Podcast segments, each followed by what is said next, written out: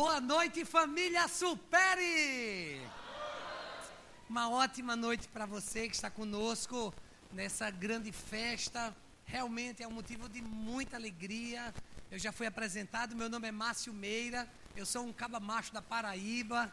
Eu moro na capital da Paraíba, em João Pessoa, e eu sou casado com a pastora linda, uma loira gatíssima. Deixa eu mostrar a foto da minha família para vocês que vai estar tá passando aí a qualquer momento no telão.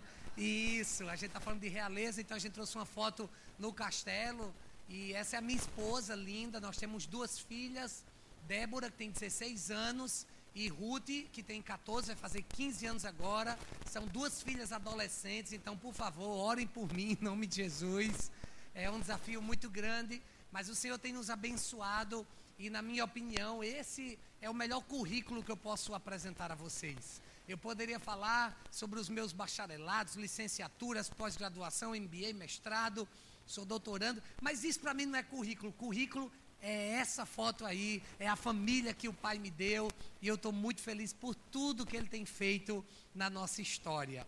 Ah, eu sou lá em João Pessoa, eu sou bispo da igreja anglicana, eu tenho uma diocese com 22 paróquias, 22 igrejas, e nessa aí é a catedral, eu sou pastor dessa igreja local, onde nós nos reunimos de forma vibrante. Nós temos cinco cultos aos domingos, 8, 10, 16, 18 e 20. Se você quiser nos conhecer, acessa lá depois, anglicanacomunhão.com, é o nome da nossa igreja local, Comunhão. E nós temos algumas extensões, dentre elas uma muito difícil, um lugar assim, gente, que é uma luta para pregar lá que é a comunhão praia, essa que vocês estão vendo aí. Essa celebração, por exemplo, é às 8 horas da manhã. Na frente, tem, gente, o que a gente prega, Deus fala, impressionante. Antes do culto, você ainda pode surfar, pegar umas ondinhas e tal. E aí o louvor começa, aí você toma uma chuveirada e emburaca dentro da igreja. E é uma bênção, a igreja praia. A gente tem, inclusive, no pôr do sol, gente, o céu beija a terra. É a viração do dia. É um momento muito, muito, muito, muito especial. Então, essas são algumas das igrejas que o Senhor tem nos dado a graça de pastorear ali em João Pessoa e de supervisionar como bispo de uma região. Na Paraíba e Rio Grande do Norte eu também tenho uma no Ceará. Ah, Para você nos conhecer melhor, nós temos algumas redes sociais. Então, por favor, me siga, porque eu sigo Jesus e está todo mundo seguindo a mesma pessoa. Está aí o nosso Instagram, Facebook, meu Zap Zap pessoal e também o e-mail, se você quiser tirar alguma dúvida, perguntar e etc. Saiba que é um prazer estar aqui com vocês, é um privilégio muito grande e eu quero aproveitar para parabenizar a Igreja Supere pelos 72 anos de superação. Uma salva de palmas! Uou! Parabéns, povo lindo!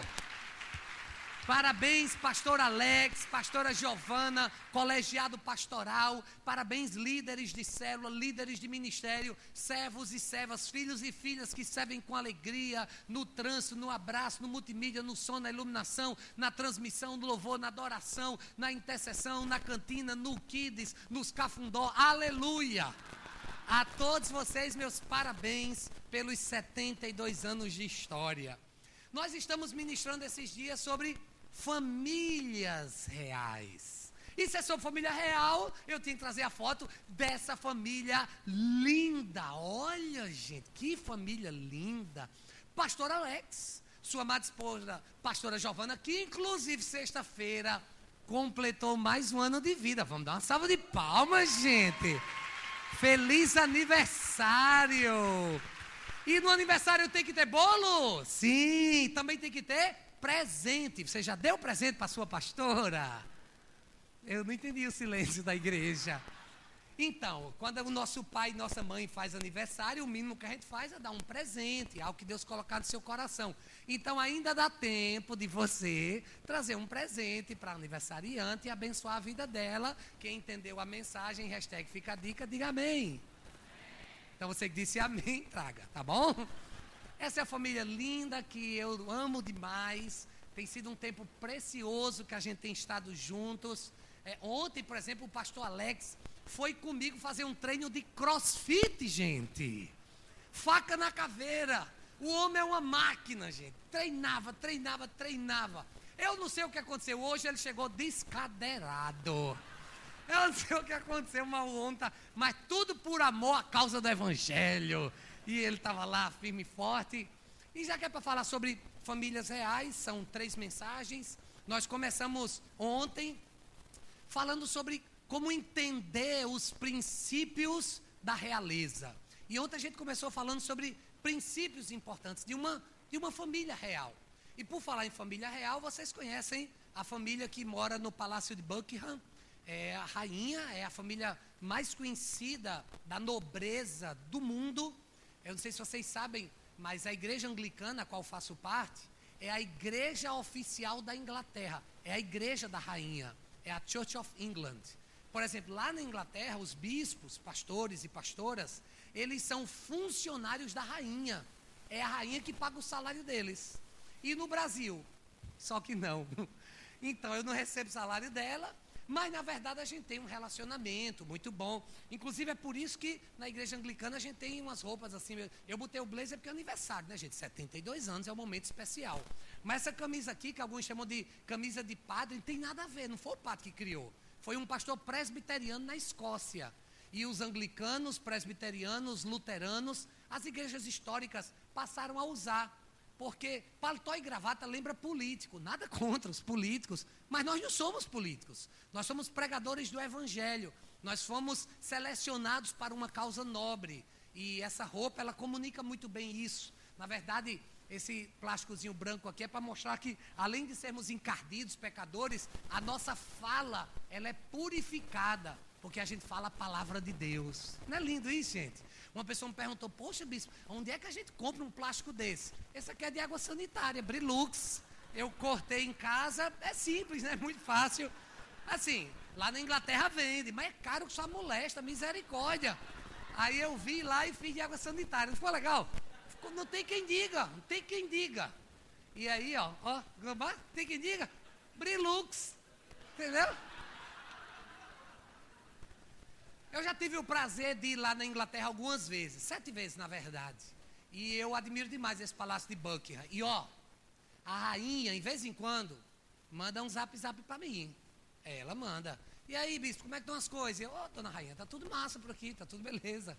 E quando eu estou na Inglaterra, ela manda direct pelo Instagram. Estou vendo que você está aqui, quer tomar um chá da tarde? Geralmente eu pergunto, dona Rainha, tem rapadura? Porque lá na Paraíba tem que ter rapadura. Como não tem, eu, eu nunca vou. Mas uma vez, a rainha me contou um segredo, gente. E ela nunca me disse que eu não podia contar em Nova Iguaçu. Então eu não sou cacimbão, eu vou contar. Vocês querem saber o segredo dela? Esse público é curioso, esse público é bom. Então não vou contar não, eu vou mostrar para vocês o segredo da rainha. Ninguém merece. Que decepção, dona rainha. Mas ninguém é perfeito. Deus abençoe a senhora e esse urubu aí. Queridos, ah, hoje nós tivemos a segunda mensagem pela manhã e a gente ministrou aqui sobre atitudes para uma família real. Pode tirar a rainha em nome de Jesus. Isso. Atitudes para uma família real. Foi a celebração de hoje pela manhã. Quem estava aqui hoje de manhã? Levanta a mão. Ah, olha que bênção. Algumas pessoas estavam. Glória a Deus. Se você voltou, isso quer dizer que você tem sede de Deus e gostou do Paraíba. Então seja bem-vindo. Deus tem mais para você. Você crê nisso? Pô, a turma que não veio crê mais do que quem veio. Mas creia, Deus, Deus tem mais para você. Então hoje a gente vai continuar. Já estivemos no culto agora das 17h30 ministrando. Vamos ministrar a mesma mensagem a pedido do pastor dessa igreja. Então nós queremos falar agora sobre realeza. Realeza é o plano de Deus para a minha família. Você recebe? Deus não te criou para viver em casebres ainda que o lugar em que você habite tenha poucos cômodos. Nós não estamos falando de um espaço físico, nós estamos falando de uma proposta do céu para que você habite em palácios. Quem toma posse? Palácios de realeza, de bênção no seu casamento, na sua casa, no seu lar, em nome de Jesus. Hoje nós queremos ministrar, sabe por quê? Porque há muitas forças mudando o cenário da família negativamente. Hoje o tema família, há vozes lá fora dizendo que a família acabou, que não é mais relevante, que está ultrapassada, que é uma coisa do passado. E nós estamos aqui hoje para reafirmar que a família, ela não acabou. Gênesis 2:8, então o Senhor declarou: "Não é bom que o homem esteja só". Deus disse que não é bom. O que Deus está dizendo é: eu tenho família, eu tenho plano, eu tenho propósito, eu tenho realeza para todos aqueles que seguirem a minha palavra. Então a pergunta que não quer calar é: para que serve a família? A mensagem de hoje é uma resposta bíblica a essa pergunta. Por quê? Porque para muitos a resposta dessa pergunta poderia ser assim: família serve para duas coisas: cama e café da manhã. Algumas pessoas têm a família como um lugar para dormir, tomar café e ir embora. Tem gente que passa o dia inteiro fora. E a família é apenas um lugar onde dorme, come e sai. Não se celebra, não se alegra, não se vive, não se comemora, não se compartilha, apenas dorme e come. E nós precisamos entender que família não é só isso. Deus diz que há muito mais em seus planos para a família. Você crê nisso? Então, qual é o plano de Deus para a família real? Eu tenho três respostas para você. Mas antes de compartilhar, vamos ter uma palavra de oração? Oremos. Senhor, essa é a tua palavra.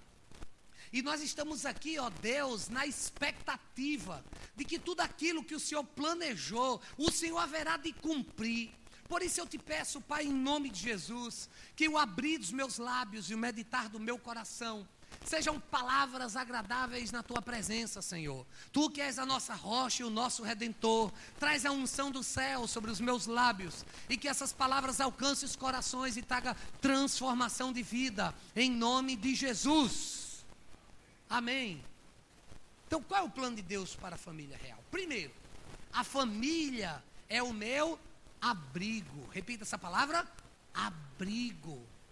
Em meio às tempestades. Vocês sabem o que é uma tempestade. Hoje mesmo o céu fechou a tempestade e começou lá fora. Trovões, chuva. Há tempestades muitas vezes que chegam na nossa vida. Todos nós enfrentamos tempestades. A vida não é fácil. A vida é difícil. A vida é um desafio. E as tempestades, elas fazem parte. A chuva vem, derrama sobre nós somos inundados, atravessamos sim tempos difíceis. É por isso que a Bíblia nos diz em Provérbios 14, 26: No temor do Senhor, a firme confiança, e os filhos terão lugar de refúgio. Se você está com sua Bíblia, grife essa palavra refúgio, faça um círculo nela. Porque a família precisa ser um lugar de refúgio um lugar onde, em meio às tempestades, os nossos filhos possam chegar e derramar o coração para os pais. Onde o marido possa derramar para a esposa suas aflições, onde a esposa possa simplesmente compartilhar com o marido, aonde haja um lugar seguro. Deus é o nosso refúgio e fortaleza, Ele é socorro bem presente na angústia. Seja qual for a luta, é refúgio. Os seus filhos têm lugar de refúgio e de segurança na sua casa? Eles têm liberdade para abrir seus corações e falar com você dos sentimentos, dos dramas, das dificuldades, do que passa no seu dia a dia? Aqueles que vieram pela manhã ouviram uma parte do meu testemunho em que eu dizia que a minha infância foi um período difícil, porque aos sete anos de idade a minha mãe me abandonou. E eu passei a morar com o meu pai e com uma mulher que ele se casou, que era minha madrasta. E eu me sentia rejeitado, eu me sentia abandonado pela minha mãe. E o meu pai, ele era alcoólatra e muito violento. Então ele me agredia, ele batia em mim, ele depreciava com palavras. E foi uma fase muito difícil. Por causa disso, eu acabei vivendo de forma muito rebelde, eu experimentei muitas drogas. Eu vivi muito longe de tudo aquilo que Deus tinha preparado em sua realeza para a minha vida. Acabei me envolvendo com questões diferenciadas e estelionato, furto, vandalismo. Eu fui para o juizado de menores, respondi processos e a minha vida foi um caos. Até que eu tentei, inclusive, o suicídio tomando veneno. A minha vida, ela vivia dessa forma, porque eu não tinha em casa um lugar de refúgio. Eu me lembro quando eu chegava em casa para abrir meu coração ou tentar abrir meu coração, a palavra que eu ouvia do meu pai era: se você chegar em casa apanhado, você apanha de novo. Será que essa é a proposta bíblica? Será que é isso que Jesus nos ensinou? Ou ele falou alguma coisa sobre se baterem de um lado da face e oferece outro? Nossos filhos têm abertura para chegar em casa e falar dos seus dramas, das suas lutas, das suas dificuldades? Ou nós não temos oferecido, infelizmente, esse refúgio que é bíblico para o nosso lar? Existem três tipos de tempestades que eu quero, eu quero compartilhar com você, que nós enfrentamos no lar. Primeiro, são as tempestades das mudanças. Todos nós passamos por mudanças na nossa casa. Todos nós passamos por mudanças na vida. Nós enfrentamos doença, e isso precisa mudar a nossa rotina de alimentação, de vida. Nós passamos por mudanças porque alguém morre e nós temos que mudar o nosso jeito, a saudade, o luto. É a formatura na escola, e agora não é mais criança, é adolescente, aí entra na faculdade e a gente precisa mudar uma série de coisas. Nós mudamos de emprego, mudamos de endereço, mudamos de casa, mudamos de residência. E quando as mudanças da vida acontecem, eu preciso de um refúgio em meio a essas tempestades, para que as mudanças sejam trabalhadas de forma pedagógica e abençoadora na minha vida. Segundo, as tempestades dos fracassos. Todos nós passamos por derrotas na vida. Todos nós passamos por momentos em que a gente não consegue vencer, pelo menos não como nós gostaríamos. Você não será sempre um vencedor na vida. Você perde algumas vezes. Você não recebe a promoção que você esperava. Você não passa no concurso que você queria. Você recebe um zero na faculdade. O seu CRE cai. O seu time perde. Você declara falência. Você passa por dificuldade. Você vê o amor esfriar. Você sente os filhos longe. Você parece que não, não consegue mais sentir aquela esperança. E aí vem o sentimento de fracasso. Você paga conta, paga conta. E você se vê atolado em outras contas. E parece que é uma bola de neve que não se acaba. E vem esse, essa tempestade de sensação de fracasso. Ainda que você passe por derrotas, não existe nada mais adequado do que um lar que seja um ambiente de refúgio para os fracassos da nossa vida. Nada melhor do que um homem chegar em casa, mesmo sentindo-se frustrado de um dia não produtivo, e poder encontrar na mulher uma palavra motivadora, abençoadora, e não de crítica, de destruição, não de cobrança ou de depreciação. Que o seu lar seja um refúgio em meio às tempestades dos fracassos. E terceiro, talvez, as tempestades mais difíceis na vida de uma pessoa são as tempestades da rejeição. Eu não sei se você já se sentiu assim, rejeitado por quem você ama, rejeitado por aquele que te pediu em namoro e acabou o namoro, por aquele que te pediu em noivado, te deu uma aliança e talvez depois de conseguir algumas coisas, virou as costas, Alguém casou com você, fez uma promessa e ainda assim quebrou essa promessa, adulterando, traindo, se divorciando. Gente, como é difícil. Essa talvez seja mais difícil. Nós odiamos ser rejeitados. Quanto tempo eu não me senti um rejeitado? Porque minha mãe, ela me abandonou. Quantas vezes eu não ficava pensando, o que é que tem errado em mim? Porque qual é a mãe que abandona um filho, gente? E isso é, é, é frustrante demais. Eu cresci com muitos traumas de rejeição. Na verdade, eu cresci com ódio do sexo feminino. E toda mulher que eu me relacionava, eu magoava, eu machucava, eu traía. O que eu estava fazendo inconscientemente era me vingando da minha mãe. E eu me achava um nada. E para provar que eu era um nada, meu pai ainda dizia: Você não é nada, você é um burro jumento, cavalo batizado. Você nunca vai ser ninguém na vida. Quando falava de estudo, ele dizia: você nunca passa no concurso nem para ser gari, como se fosse uma profissão que não é digna. Quantas vezes eu não ouvi palavras tão duras e eu me sentia como? Rejeitado. Eu me sentia assim. Eu me olhava no espelho, achava a pessoa mais feia da face da terra. Cada espinha que nascia era uma cratera que arrombava a minha alma e que trazia dentro de mim um oco, um vazio. Por mais drogas que eu experimentasse, eu me sentia cada vez pior. Nada fazia efeito por causa da rejeição que eu tinha, que não era uma mulher, que não era apenas uma pessoa que podia suprir, mas só Deus pode suprir. Talvez você esteja passando por tempestades assim, se sentindo rejeitado. Talvez porque quem te ama te virou as costas, pediu divórcio. A Bíblia diz deixar pai e mãe, mas não é abandonar pai e mãe. Quantos pais e mães não se sentem abandonados pelos seus próprios filhos? Não é abandonar, queridos. Seu pai e sua mãe talvez estejam se sentindo rejeitado porque faz tempo que você não liga, que você não vai lá, que você não se deixa ser cuidado como um filho e como uma filha. São tempestades que nós passamos. Nós precisamos de um abrigo contra a tempestade quando as pessoas nos diminuem, quando nos rejeitam.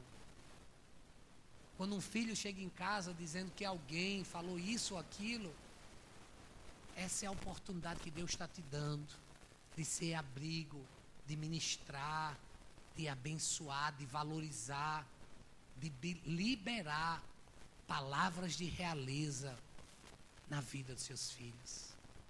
Você sabe que uma vez uma vez a minha filha, ela chegou para mim e disse: Papai, eu não gostei. Eu não gostei do jeito que você falou comigo.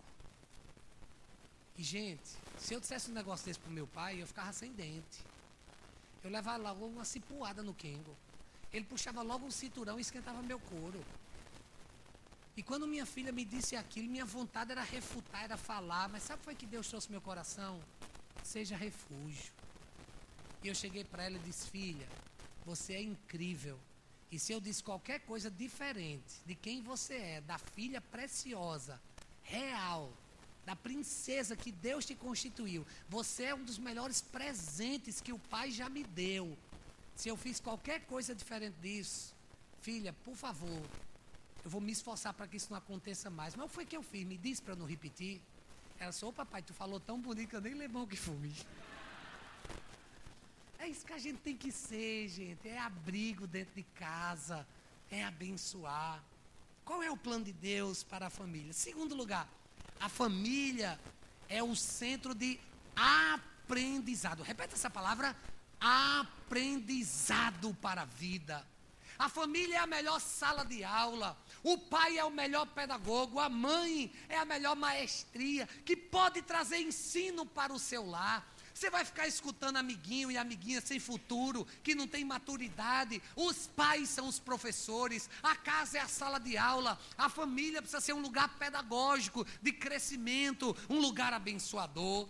Geralmente pensamos que os pais devem ensinar aos filhos, mas eu estou aprendendo constantemente com as minhas filhas, como elas me ensinam com sua vida, com seu desprendimento, com seu amor, como elas me ensinam com a sua história, com suas decisões e atitudes. Se você não está aprendendo com a sua família, você está perdendo muito.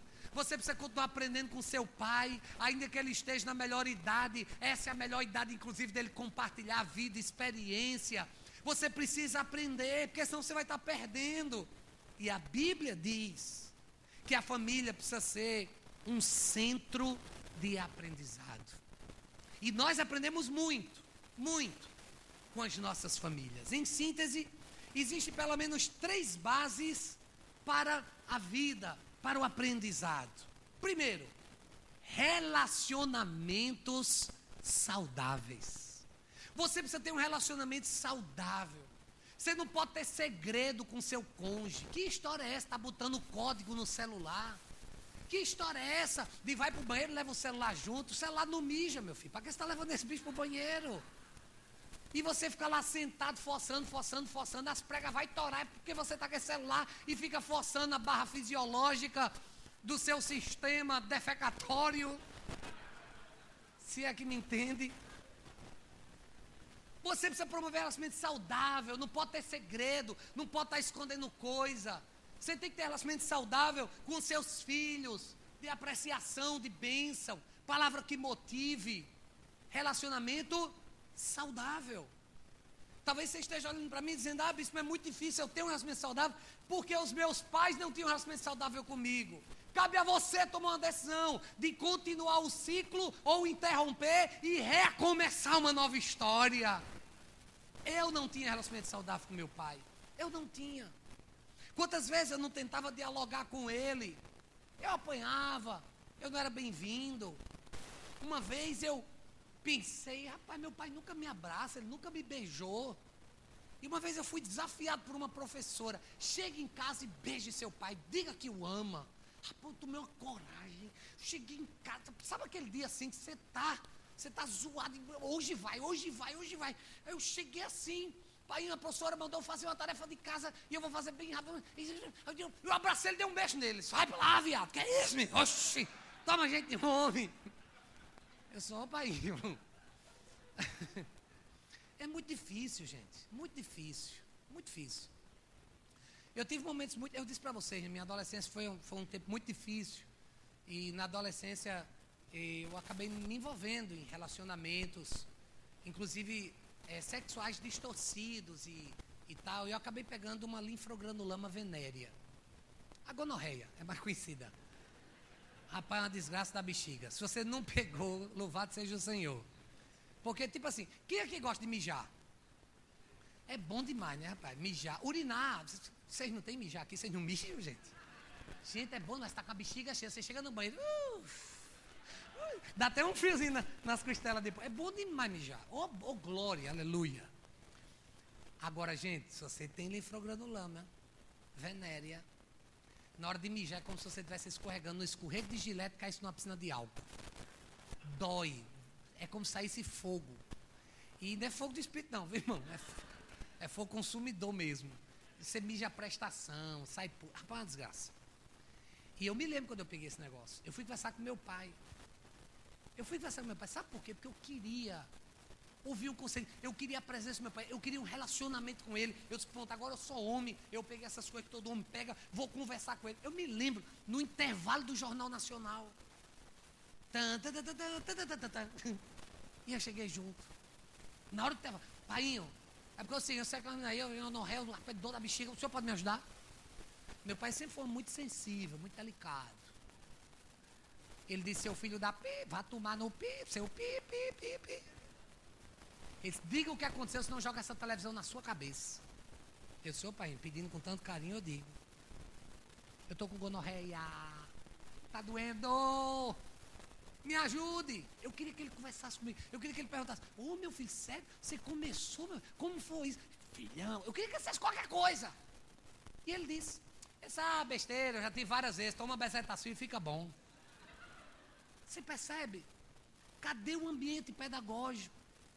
Cadê o relacionamento saudável? Não tinha dentro de casa. E aí um dia eu me tornei pai.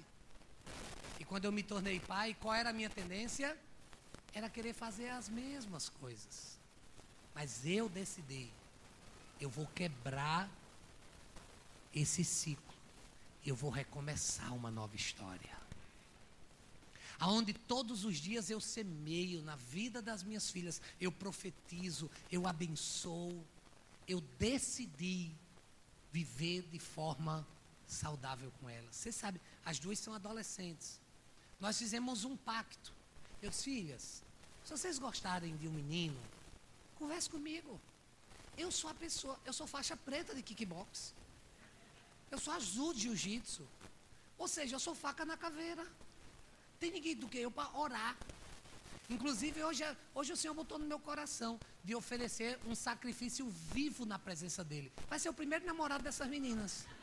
Um sacrifício vivo na presença do Senhor. E a gente fez um pacto. Eu disse, ó oh, filhas, se você estiver sentindo alguma coisa por alguém, venha conversar comigo. Sabe por quê? Porque a gente vai orar. E a gente vai pedir direção do Senhor. E aí uma delas eu vi perguntando, e aí, filha? Não, papai, vai ter que estudar, tem o que fazer. A outra toda semana, papai, vamos orar. papai, vamos orar. Impressionante, meu Jesus do céu.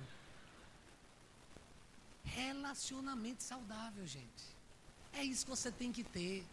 Você precisa ter liberdade de poder desenvolver isso. Você aprende a se relacionar com as pessoas, ajudando, determinando aquilo que o Senhor tem preparado. Segundo, uma fé verdadeira. O lar é o lugar de se ensinar a nossa fé, de dar a direção, de mostrar o caminho que deve seguir. Porque tem gente que diz assim: ah, não, eu não vou impor para os meus filhos ah, sobre esse negócio de igreja, não. Um dia eu estava na igreja, e aí a mãe estava lá com o pai, e eu perguntei: cadê seu filho? Essa, ah, não, meu filho hoje não quis vir, não. Um porretezinho, tamanho de nada. Não, ele não quis vir hoje, não. Por quê? Ele quis ficar jogando videogame. Rapaz, baixou um negócio em mim assim. O Espírito Santo, foi o Espírito Santo. Baixou em mim assim. No modelo Antigo Testamento. Baixou em mim assim. Minha esposa percebendo chegou junto. Amor, calma, amor, calma, amor.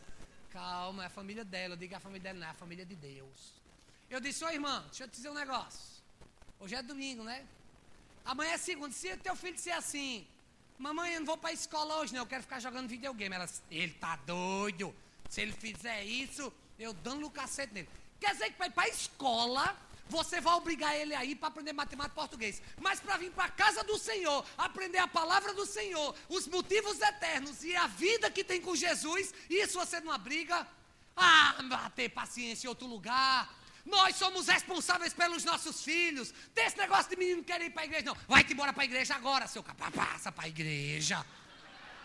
Isso é conversa. Seja homem, rapaz.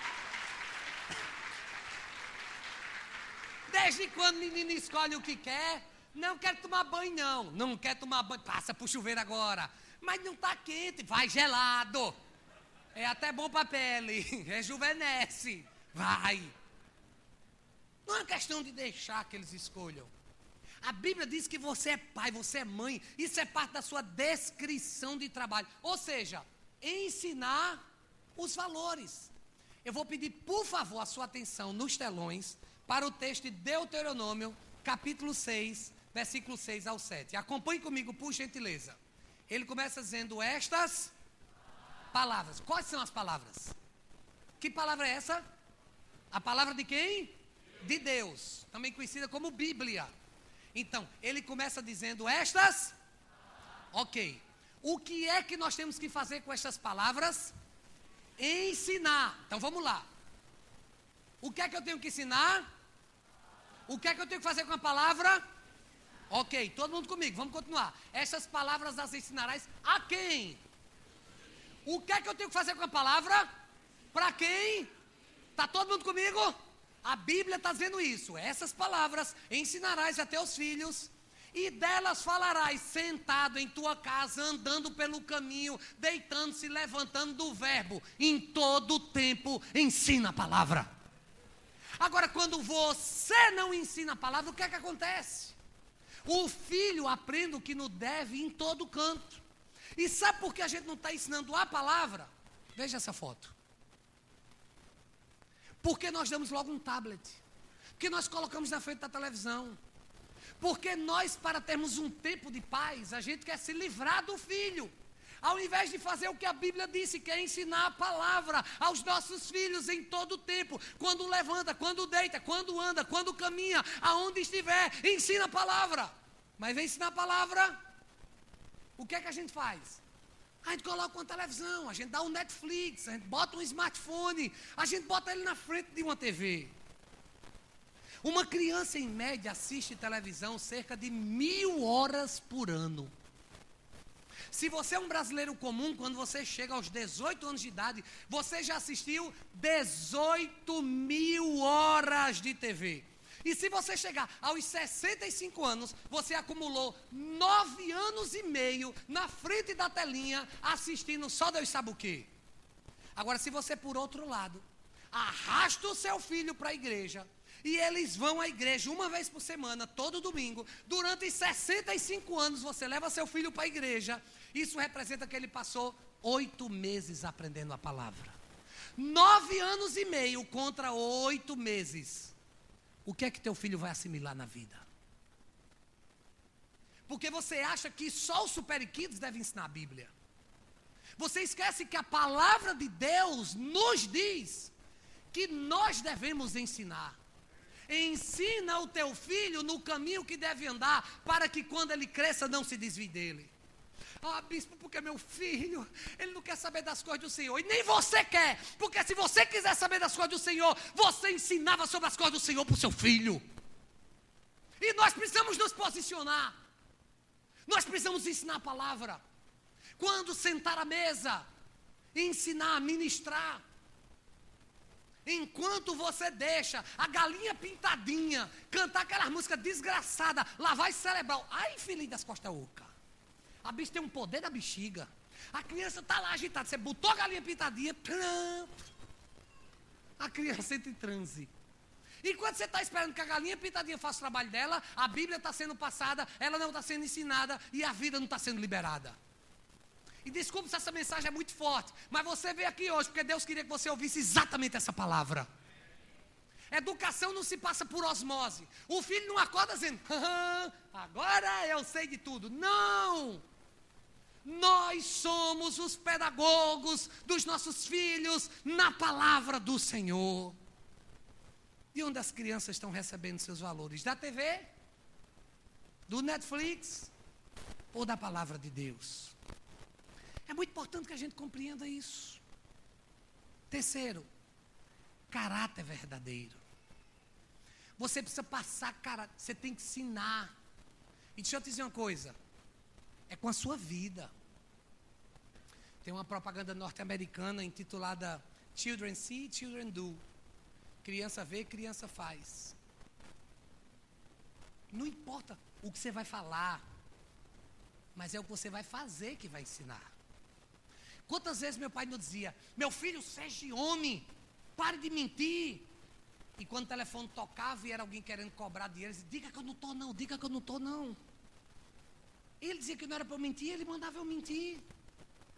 Meu pai dizia: Meu filho, você tem que ler livro. Ele nunca tinha lido um. Você tem que estudar para ser alguém na vida. E ele não tinha estudado, tinha nem terminado ginásio. Era um homem rico, tinha casa, tinha uma mansão, tinha apartamento na beira-mar, tinha lancha. Ele tinha uma ilha. E eu via que ele não estudava e ele tinha muita coisa. Por que para ser alguém na vida eu tinha que estudar? Não é o que você vai falar, mas é o que você vai fazer que vai ensinar, que vai comunicar, que vai ministrar. Por isso que nós precisamos ter um caráter aprovado para que os nossos filhos eles possam crescer. Muito o que você é, basicamente, a gente herda dos nossos pais. O caráter, ele ele, ele apanha assim, sabe? Ele, ele vê e pega. Não é uma coisa que senta na sala de aula e aprenda a ter caráter. Eles estão observando as nossas ações, o que nós dizemos. E nós precisamos tomar muito cuidado, gente, com isso. E sermos um pedagogo, alguém que ensina. Eu me lembro quando minha filha mais nova tinha, acho que 5 anos, 6 anos, não me lembro muito bem. Eu me lembro quando ela chegou para mim e disse assim: Papai, o que é sexo? Meu Deus do céu, essa menina desse tamanho quer saber o que é sexo? Eu comecei a me dizer, meu, como, como, é que eu vou ensinar para essa menina sexo? Sexo, sexo, ela tem 5, 6 anos. Como é que se ensina sexo para uma menina de 5, 6 anos?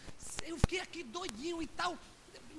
Muito nova querendo saber desse negócio, gente. Então, aí eu me lembrei de Jesus. Jesus ele tinha uma técnica. Jesus era muito inteligente. Jesus tinha uma técnica ele não respondia, ele fazia a mesma pergunta para a pessoa. O que dizes tu que eu sou?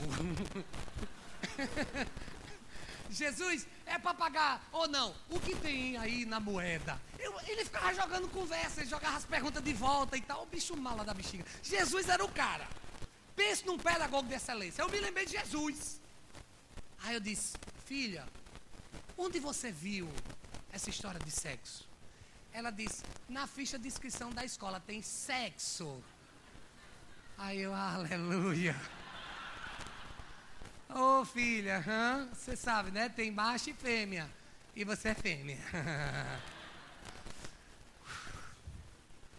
Veja, é caráter. E a gente tem que ensinar. Porque se eu perguntasse a meu pai, ele dizia, ah, tirar a catinga do mesmo, dava uma mãozada em mim. Mas sabe, caráter é uma coisa que você aprende e que você desenvolve e que você cresce. Cuidado, seus filhos estão lhe vendo. E possivelmente eles estarão traçando os mesmos caminhos para a vida deles. Porque nessa fase menor, você é o referencial, você é o super-herói. Você é o modelo. O problema é quando o filho percebe que você não é aquele herói, mas está mais para vilão da destruição, da quebra de palavras, de promessas e etc. Então, qual é o plano de Deus para a família real? Terceiro e último lugar, a família é um lugar de perdão diário. Repita essa palavra: perdão. Pedir perdão não é um sinal de fraqueza, mas é de grandeza espiritual. É isso mesmo. Esses reparos, eles são fundamentais para que o seu lar seja um lugar seguro, um lugar de aceitação, um lugar de realeza. Como eu disse para vocês, meu relacionamento com os meus pais nunca foram muito fácil. Minha mãe porque abandonou.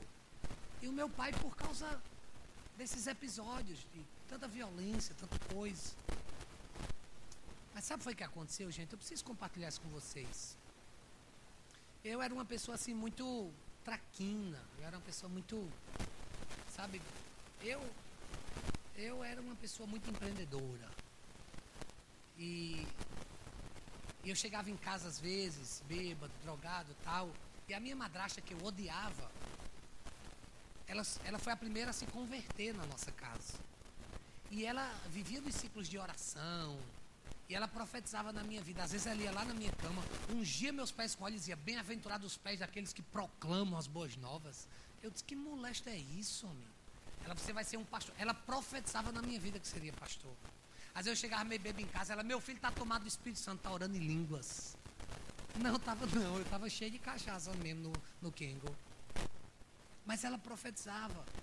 E eu, particularmente, eu não gostava muito de crente, não. Nunca gostei. Sempre achei pastor um bocado de ladrão. E, e tinha um, umas vigílias de oração na garagem lá, numa igrejinha, que o teto era de zinco. A gente gostava de jogar brita no teto dessa casa.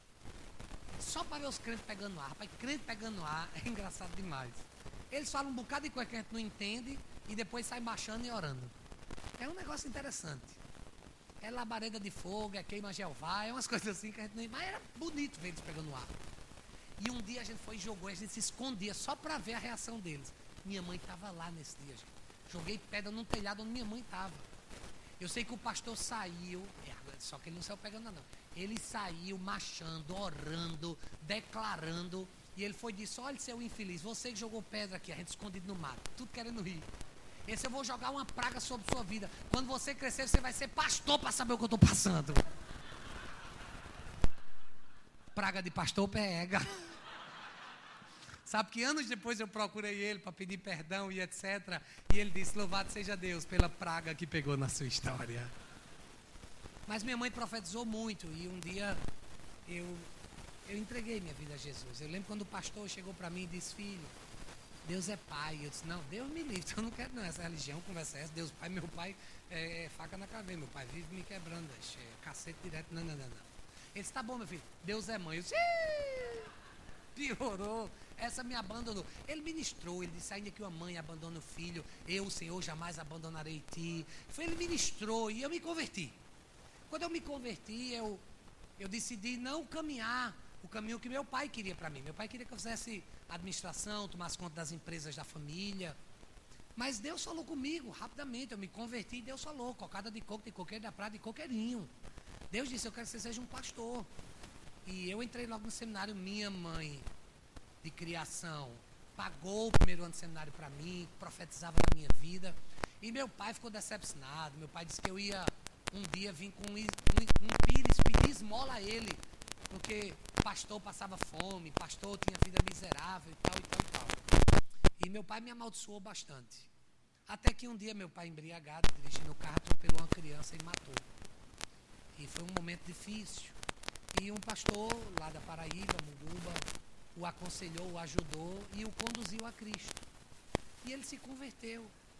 E poucos meses depois ele entrou aonde? No seminário. Hoje ele é pastor da Igreja Batista, gente. E Deus mudou a história dele completamente. E chegou um momento em que, ou seja, eu precisava liberar perdão. Para quem? Para minha mãe biológica. Eu precisava fazer alguma coisa. E o que foi que eu fiz? Eu percebi que estava se aproximando do meu casamento e que eu tinha uma história assim muito depreciativa com as mulheres. Na verdade era vingança da minha mãe. E Deus tocou meu coração de procurá-la. Eu fui no Orkut. Quem lembra do Orkut? Eu fui no Orkut e encontrei minha mãe. Morava lá no interior de um outro estado, no Nordeste. E eu viajei, faltando uma semana para o casamento. Cheguei na casa dela, o nome dela é diferente, Dionete. E eu cheguei lá e disse: Mãe, eu sou seu filho, Márcio. És meu filho, mas não. não sou, eu sou seu filho. Vai por mim, sou eu mesmo. Essa eu não tenho filho tão lindo assim, ó. São seus olhos. E ela disse: Não, não, não tem como você ser meu filho. Disse, sou eu. Aí eu me lembrei: Eu tenho uma deficiência. Uma não, duas. Deficiência física. E eu mostrando a ela, ela iria me reconhecer. É, é o meu dedo. Eu, eu não consigo deixar ele reto. Tá entendendo? Assim, por mais que eu tente, ele não fica. O bicho é uma resenha. Ele fica, tá entendendo? O outro também, rapaz. Os dois logo, ó, Glória. Ó. Eu acho massa, assim. Eu acho que ele, ele tem, assim, múltiplas funções. Ele tem um bucho, assim. Ó, ó, ó. Bota a câmera aqui. Ó, ó, ó, ó, ó, ó, ó, ó. E aí eu cheguei pra minha mãe e disse, ó aqui, ó. Ó, sou eu. Aí ela, ah, meu filho. Cada um deficiência, rapaz, ninguém merece. Meu filho tal. Eu esqueci de dizer pra vocês. Ela se tornou budista. E aí ela, meu filho tá Ela é Tico Buti. É uma liderança budista. A líder budista, mulher, o, o, o nome que dá é Tico Buti. Nome feio da bexiga, né? Tico Buti da tua mãe. Pensa um negócio estranho, né? Tico Buti, meu Deus. Mas é o nome lá que é dado. Em alguns lugares é pastor, pastora, outros é Tico Buti. E ela é uma Tico Buti lá. E aí ela, quando é meu filho tal, aí ela foi, se ajoelhou e começou. Ai, obrigado, Buda. Eu disse, não bota Buda de ninguém nesse negócio, não. Foi Jesus que me trouxe aqui. E foi uma bênção para eu, eu liberar perdão sobre a vida dela. E, e assim, foi, foi terapêutico, sabe? Família é lugar assim, gente. De você liberar perdão. E sabe como esse perdão pode acontecer? Pelo menos três formas. Primeiro, Revele sua ferida. Às vezes tem ferida que está lá guardadinha, são raízes. Vai brotar amargura. E você não pode deixar acumular. Não adianta varrer para debaixo do tapete. Em algum momento o tapete vai se levantar. Eu não contei toda a minha história com meu pai, mas ficou muita ferida, porque ele se converteu, mas a gente nunca teve um papo reto. Ele nunca me pediu perdão e nem eu a ele. Só que meu pai, ele acabou se envolvendo com política, foi candidato a vereador, e ele não ganhou, e ele acabou perdendo tudo. Ele se divorciou da minha segunda mãe. E o meu pai teve uma história assim de decadência financeira muito grande, perdeu tudo, ficou devendo a Deus e ao mundo. Já não tinha nem mais onde morar, estava num quartinho que eu pagava. Eu queria pedir esmola a ele. E um dia meu pai disse: Eu vou para os Estados Unidos, vou retentar minha vida e tal. Eu me lembro quando eu fui levar ele no aeroporto, Deus tocou no meu coração, porque talvez eu não pudesse voltar a vê-lo. E naquele dia eu abri meu coração, eu falei das feridas que eu tinha. E eu pedi perdão a ele. Eu pedi perdão. E, gente, eu nunca vou esquecer daquele dia naquele aeroporto. Que ele olhou para mim e disse: Filho, me perdoe.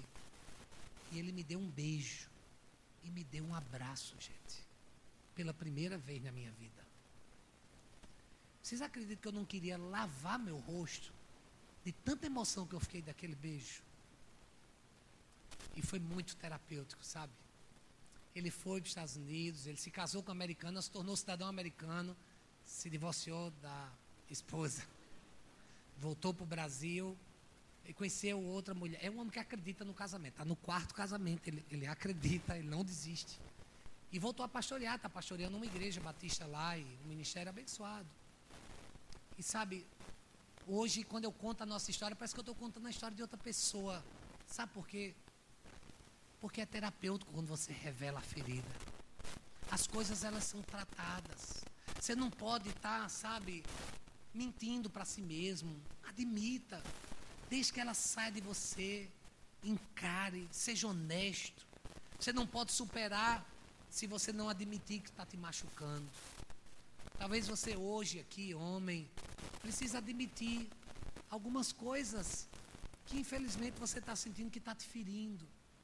E talvez sua esposa nem saiba da falta que você está sentindo dela, do aconchego, do companheirismo, da parceria, da presença, da cama, da cama, da cama, da cama e da cama. Que geralmente é isso que o homem sente mais falta. Não aqui em Nova Iguaçu, lógico. As mulheres talvez estejam feridas.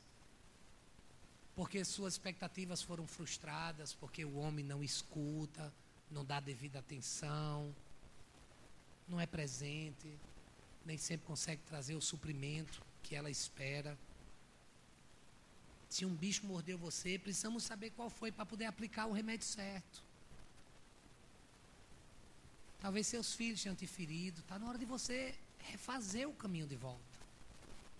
Talvez você tenha ferido seus pais. E você precise voltar. A Bíblia diz assim, em Hebreus 12, 15, parte A. Cuidem uns dos outros, para que nenhum de vocês deixe de alcançar as melhores bênçãos de Deus.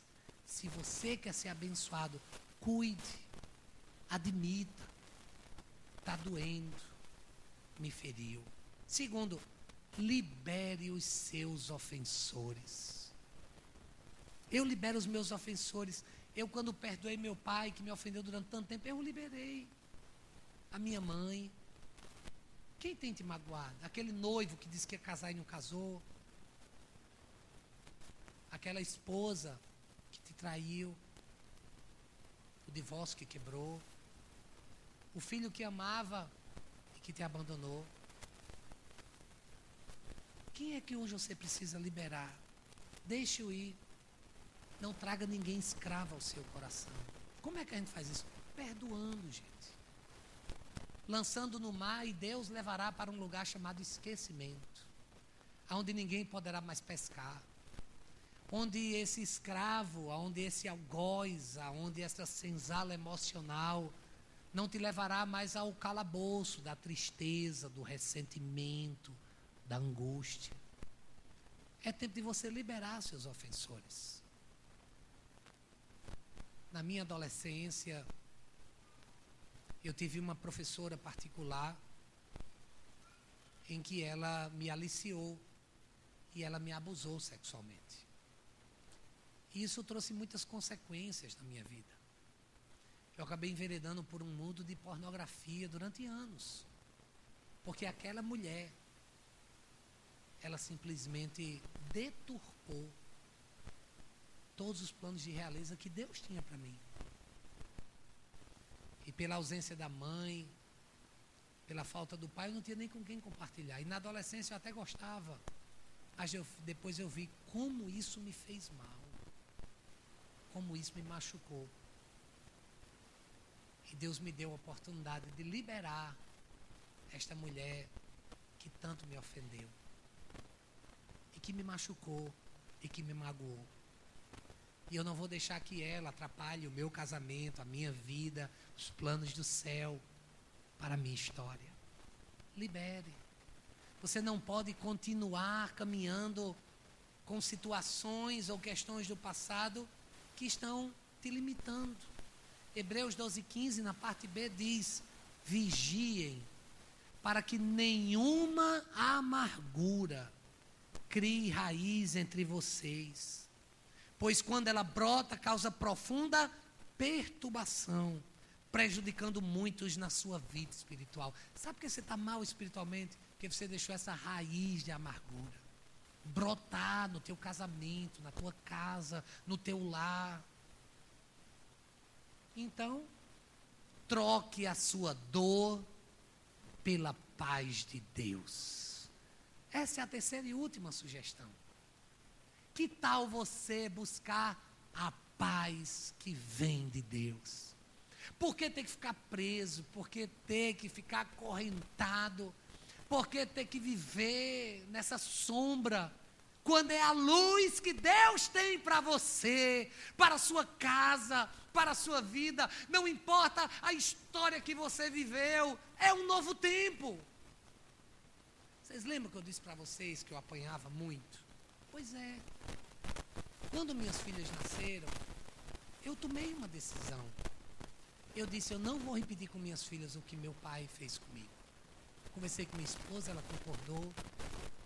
E, gente, eu me lembro quando minha filha mais velha deu piti, deu um chilique. Eu puxei o cinturão, gente. Era o que meu pai fazia. E na hora Deus me lembrou do, do voto que eu tinha feito. Eu quero dizer que eu não estou julgando você, nem sua pedagogia, nem sua educação. É você, Deus e seus filhos. Mas comigo, o que Deus ministrou ao meu coração é que eu não deveria bater nas minhas filhas, mas educá-la pedagogicamente pelo amor, pelo perdão, pela graça, pelo exemplo. O que Deus trouxe ao meu coração é que quando eu batesse nas minhas filhas, eu estava dizendo que a minha vida e meu exemplo não era suficiente, por isso eu tinha que espancar. E eu não sei como é que o espancamento comunica amor. Sinceramente, eu respeito a sua decisão, mas eu estou apenas compartilhando a minha. E muitas vezes eu pensei, não em batê-la, mas em matá-la. Mas eu decidi viver num ambiente de paz. E os resultados eu vi na escola. Quando um psicólogo chegou na sala de uma das minhas filhas perguntando: quem aqui já apoiou dos pais? Todo mundo levantou a mão, menos minha filha. E ele disse: Você, por que não levantou a mão? Ela disse: Porque meu pai e minha mãe nunca bateram em mim. Porque você é muito comportada? Ela disse: Sou não. Aí ele disse: Mas por que você não apanha? Ela disse: Porque os meus pais, eles são os melhores pais do planeta. E eu tenho orgulho dos pais que Deus me deu. Nós ensinamos pela disciplina, pelo amor. Nós aprendemos, e foi uma decisão nossa, tratar com paz e não com violência, não com pisa, não com tapa, não com cinturão usada, ou o que quer que seja. Isso é uma decisão que em algum momento, se você não tomou ainda com seus filhos, talvez você precise tomar com você mesmo. Porque talvez você ainda esteja vivendo num alto espancamento emocional, se machucando, se diminuindo. Talvez você diga, mas é injusto, bispo. Eu sofri muito, eu chorei, eu fui traída, eu fui abandonado, eu fui rejeitado, a aliança foi quebrada. Talvez você ache que isso é injusto. Se eu perdoar, eles vão embora sem nenhuma punição. A sua justiça é como trapo de imundície, diz o Senhor. Deixa o Deus que é justo tratar. Faz aquilo que te cabe. Faz aquilo que você precisa. E você verá que Ele pode fazer um trabalho muito melhor do que você. Portanto, deixe que Deus, deixe que Deus ele tenha a última palavra. Deixe que Ele cuide disso para você. Deixe que Ele trabalhe. Deixe que Ele produza. E você verá o resultado.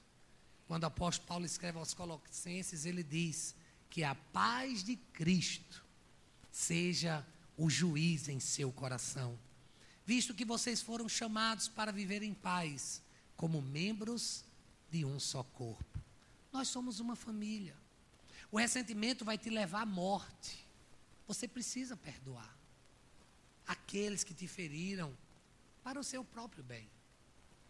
Foi o pastor Rick Warren da igreja de Saddleback, lá na Califórnia, escritor do best-seller The Purpose Driving Life, uma vida dirigida por propósito. Ele disse: guardar ressentimento no coração é como cometer um suicídio emocional.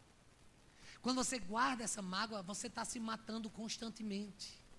E alguém já disse que não perdoar é tomar um veneno e esperar que quem te magoou morra.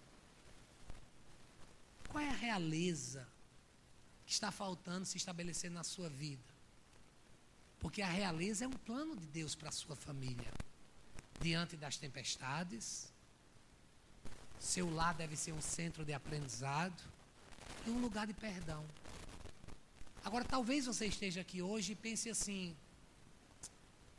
ah, mas eu queria ter tido mais tempo. Eu queria ter tempo para fazer isso. Eu queria voltar no tempo para fazer. Talvez você não possa voltar no tempo. Mas que tal hoje você estabelecer o tempo e fazer a diferença? enquanto ainda dá tempo, antes que seja tarde demais. Antes de orar, eu quero sua atenção nos telões para esse rápido vídeo que nós vamos exibir. Eu queria ter mais tempo. Tempo para dizer ao meu filho que eu amo mais do que qualquer coisa.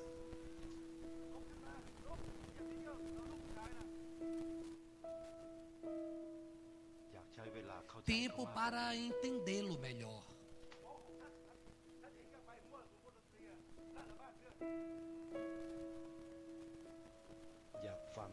escutar suas opiniões.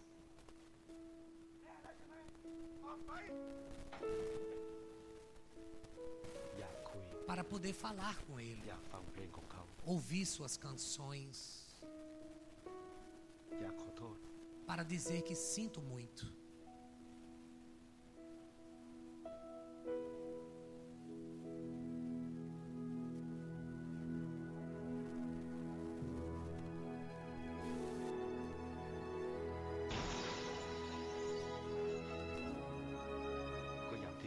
gostaria de ter dito.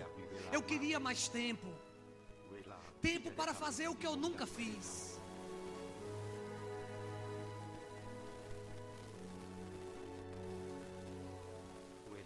Para falar melhor sobre o meu amor por Ele. Para amá-lo mais.